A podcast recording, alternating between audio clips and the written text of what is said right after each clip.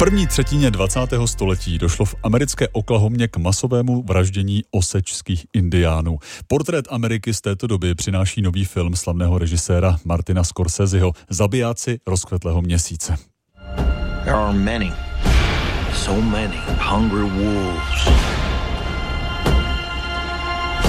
Can you find Ode dneška se snímek s Leonardem DiCapriem v hlavní roli promítá v českých kinech a mluvit o něm budeme s filmovým publicistou Pavlem Sladkým. Pavle, pěkné dopoledne přeju. Hezké dopoledne. Kde Scorsese přišel na ten námět pro svůj nový film? Našel ho v knize Davida Grena, která vyšla i v češtině pod titulem Krvavé prachy, osečské masové vraždy a zrod FBI.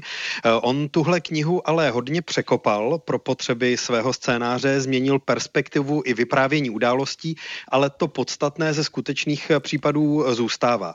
V Oklahomě se dělo v desátých, dvacátých, ještě třicátých letech minulého století to, že to bylo kmenové území osečských indiánů, kteří byli několikrát vyhnáni vyhnání ze svých původních kmenových území a v Oklahomě se posleze našla ropa, což přitáhlo pozornost řady bělochů, kteří se pokoušeli na tom ropném bohatství nějakým způsobem přiživit a spousta mužů eh, taky přicházela do Oklahomy s tím, že se ženila s osečkami a doufala eh, v to, že jim připadne nějaké rodinné dědictví. A často se tomu pokoušeli i nějakým nelegálním způsobem dopomoct urychlit si to dědictví. Po kolikáté Scorsese spolupracuje s Leonardem DiCapriem?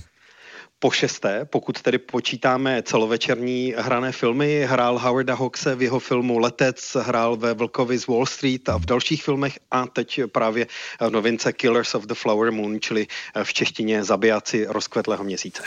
Teď ještě jedna stěná stránka toho všeho filma, 3 hodiny a 26 minut. Je to opodstatněná délka?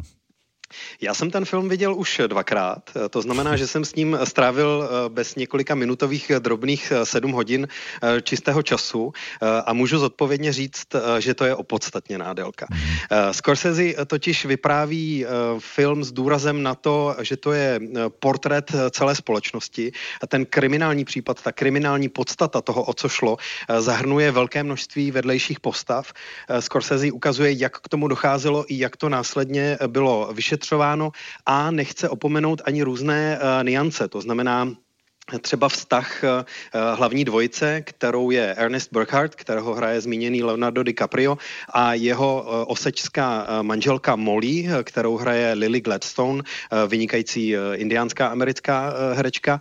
A právě proto ten film se potom rozpíná na dost velké ploše. Tak jaký jsou podle tebe zabijáci rozkvetlého měsíce? Hodnocení.